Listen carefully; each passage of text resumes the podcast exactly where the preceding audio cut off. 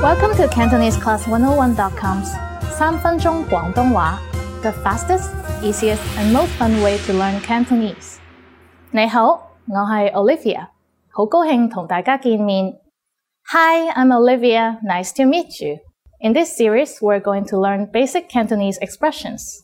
It's super easy and it only takes three minutes.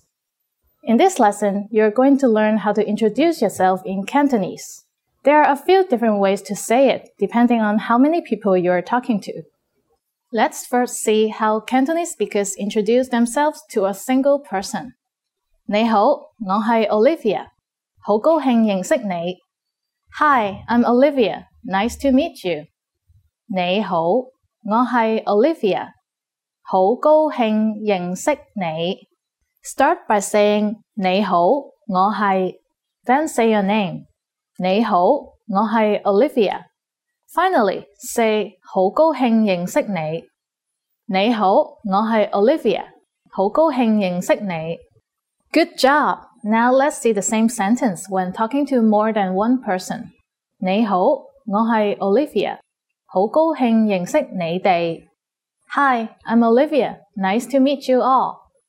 你好，我系 Olivia， 好高兴认识你哋。So, what has changed from the previous introduction? Let's take a closer look at these together.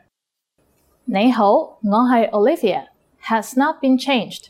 你好，我系 stands in both case for Hi, I am. Finally, pay attention to the ending. We went from 你 to 你哋 what has changed is the word for you.